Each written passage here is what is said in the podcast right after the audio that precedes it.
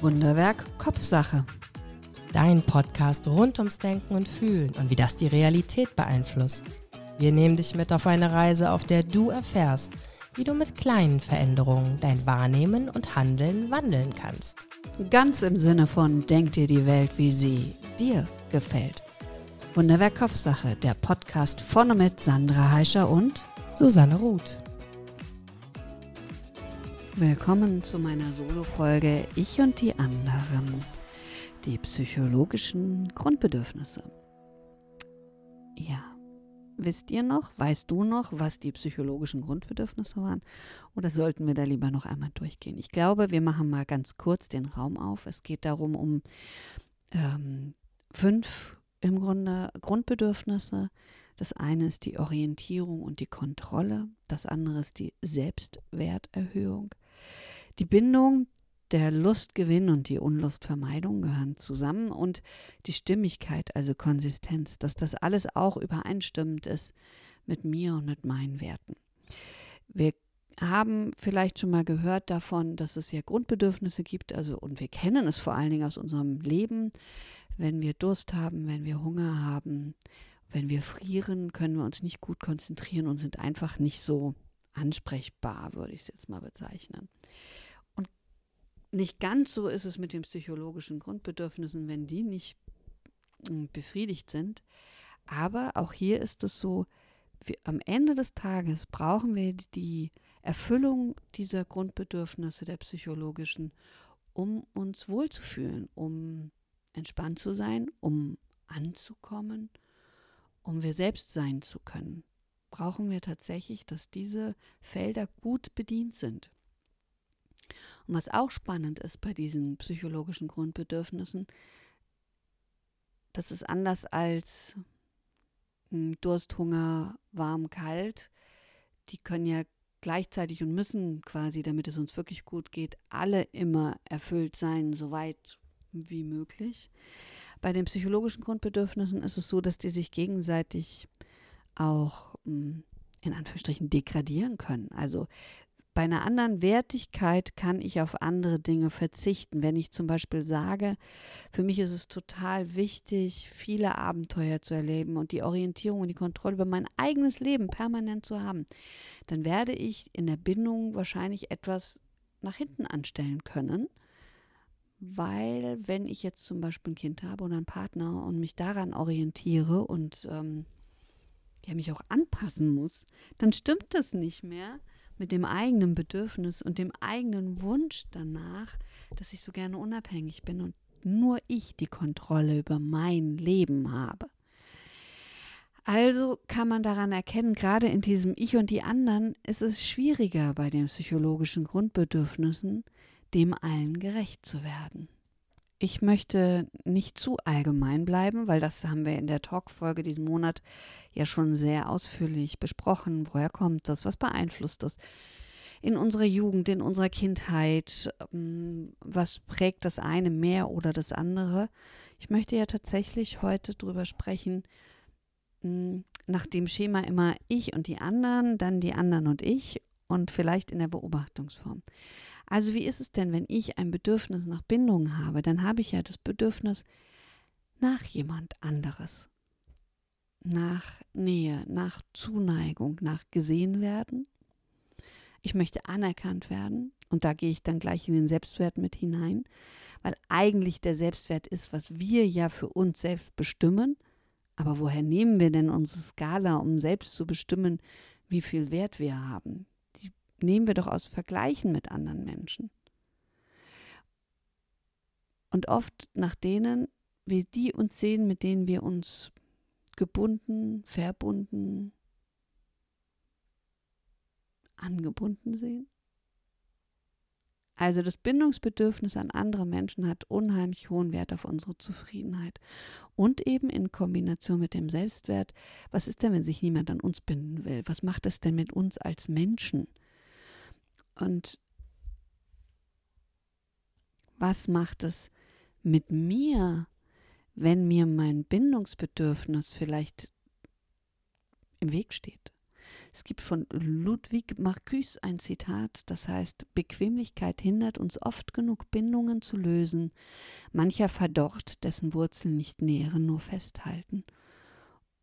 Und das finde ich sehr entscheidend, weil das erlebe ich ja auch oft in meiner Praxis, dass Menschen um des Zusammenbleiben Willens zusammenbleiben, um der Bindung willen, weil mein Bindungsbedürfnis so groß ist, dass ich denke, ich kann nicht ohne diese eine andere Person. Und das ist zu 99,9% ein Irrglaube. Irgendwas anderes hält uns dann nämlich, nicht diese eine spezielle Person, weil es gibt ja einen Grund, warum wir uns überlegen, uns vielleicht doch zu trennen, sondern es ist dieses Bindungsbedürfnis. Es ist da, dass wir glauben, ohne den anderen Menschen wären wir, und hier sind wir schon wieder beim Selbstwert, nicht genug wert. Oder wir wären nicht sicher genug. Wir können uns nicht ernähren, wir können nicht alleine dastehen. Wir haben nicht die Kraft, uns selbst, keine Ahnung, durchs Leben zu tragen. Vielleicht müssen wir es auch nicht, wenn wir die Kraft haben, zu laufen. Also falls du in einer Situation bist, in der du darüber nachdenkst, dich zu trennen, schau bitte genau hin, ob das psychologische Grundbedürfnis Bindung der Grund ist, warum du nicht gehst. Und wenn es nur das sein sollte, dann schaue in deine Vergangenheit. Was hat dich geprägt mit Bindungen? Warum glaubst du, bist du so sehr abhängig von einem anderen Menschen, obwohl er sie es dir nicht gut tut, dass du da bleiben willst? Oder manchmal ist es ja nicht nur das Nicht-Gut-Tun, manchmal ist es einfach nur, dass es nicht ausreicht für all das, was wir haben wollen. Und dann dahin zu gehen und zu sagen, ist es wirklich dieser Mensch, bei dem ich bleibe? Oder ist es mein überbordendes Bindungsbedürfnis? Und danach dann das Handeln auszurichten, danach auszurichten, bleibe ich, gehe ich, kämpfe ich, entwickle ich etwas. Weil umso ehrlicher ich mir bin, warum ich bei einem Menschen bin, bleibe, sein möchte, umso besser kann ich daran arbeiten, was ich daran wertschätze. Ja, und wie ist das mit anderen? Wenn andere eine Bindung mit mir wollen, im Idealfall gut. Und im Idealfall, wenn es nicht für mich passt, dann sollte ich die Ehrlichkeit besitzen und das mitteilen. Weil sonst wird die andere Person nie diese Hundertprozentigkeit spüren, die sie braucht, um sich gebunden zu fühlen. Das Bedürfnis nach Kontrolle und Selbstbestimmung ist natürlich auch ganz oft genau das, was ich eingangs gesagt habe, wieder an andere gebunden. Und verletzt wird dieses Bedürfnis, und das auch oft zum Beispiel in der Kindheit, wenn wir Dinge nicht vorhersehen können, wenn wir denken, wir haben keinen Einfluss, wenn wir uns wie ein Spielball fühlen, wenn wir keine klaren, verlässlichen Regeln haben. Und zum Beispiel oder im späteren Leben einfach, ohne dass es für uns nachvollziehbar ist, unseren Arbeitsplatz, die Wohnung, unsere Lebenssituation verlieren, wenn Lehrer ungerecht sind, wenn wir nicht einschätzen können, wonach wir beurteilt werden. Also gerade Kontrolle und Selbstbestimmung, und deswegen geht sie dann so im Extremmaß dahin, dass Menschen sagen, vollkommen autonom, ich möchte mit anderen nichts mehr zu tun haben, weil ihnen das so wichtig ist, dass sie die Kontrolle haben. Oder sie werden Kontrollfreaks und versuchen, andere Menschen zu bestimmen, zu lenken, zu leiten. Das ist nicht gut. Und dahin zu schauen und zu sagen, vielleicht kontrolliere ich andere, vielleicht fällt es mir unfassbar schwer, oder ich werde kontrolliert. Und warum lasse ich das dann mit mir machen? Warum gestatte ich jemand anders, mein Leben zu nehmen und zu gestalten, wie die andere Person das will? Also auch hier hinzuschauen, ist zu viel? Brauche ich zu viel Kontrolle? Oder kann ich mit einem gewissen Maß an Unsicherheit gut umgehen, gut leben? Fühle ich mich sicher? Wenn nicht, warum fühle ich mich nicht sicher?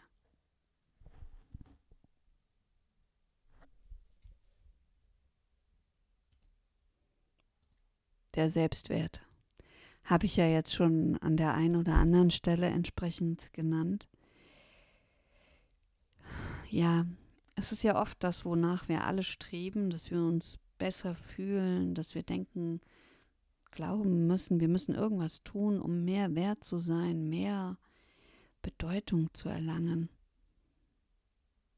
Und das ist mit das Schwierigste, den eigenen Selbstwert zu erhöhen auf eine gesunde Art und Weise. Und das ist mit das Wichtigste, damit wir gut durchs Leben gehen können. Und jetzt sitze ich hier und denke, was ist etwas, was ich dir mitgeben könnte, damit du weißt,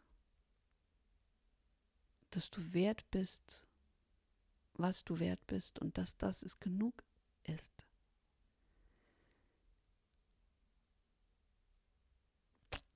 Und ich fühle mich ratlos, weil ich glaube, dass auch hier jeder seine Wertigkeit und die Bestätigung der Wertigkeit aus eigenen Maßstäben, aus eigenen Glaubenssätzen heraus entwickelt. Und das ist das Schwierige. Und das Schwierige ist auch, dass das, was uns den Wert gibt, ganz oft ganz früh geprägt wird. Dass wir lange und viel kämpfen, arbeiten müssen, um tatsächlich eine stabile, und zwar nicht von anderen abhängigen, Selbstwerterhöhung erfahren dürfen. Dass wir erkennen dürfen, dass wir auch ohne Leistung einen Wert haben. Dass wir allein durch unser Sein unseren Wert erfüllen. Dieses stabile Gefühl, also wenn du das Gefühl hast, dir fehlt was, würde ich dir tatsächlich professionelle GesprächspartnerInnen empfehlen, die deinem eigenen Gespür auf den Weg kommen können, damit du herausfinden kannst, was ist es, was du tun kannst, damit du deinen Wert erkennst. Und du musst ihn erstmal gar nicht erhöhen, sondern du musst ihn einfach nur erkennen, dass dein Menschsein schon der Wert an sich ist. Wenn wir allein von dem Selbstwert sprechen, also was du dir wert sein solltest. Weil ohne dich gäbe es dich nicht. Mal so ganz platt ausgedrückt. Und ohne dich könntest du auch nichts anderes tun, Gutes wie Schlechtes. Könntest du gar nicht ohne dich für andere da sein, Rollen einnehmen, Dinge erfüllen. Dafür brauchst du immer dich. Und deswegen bist du wert. Punkt.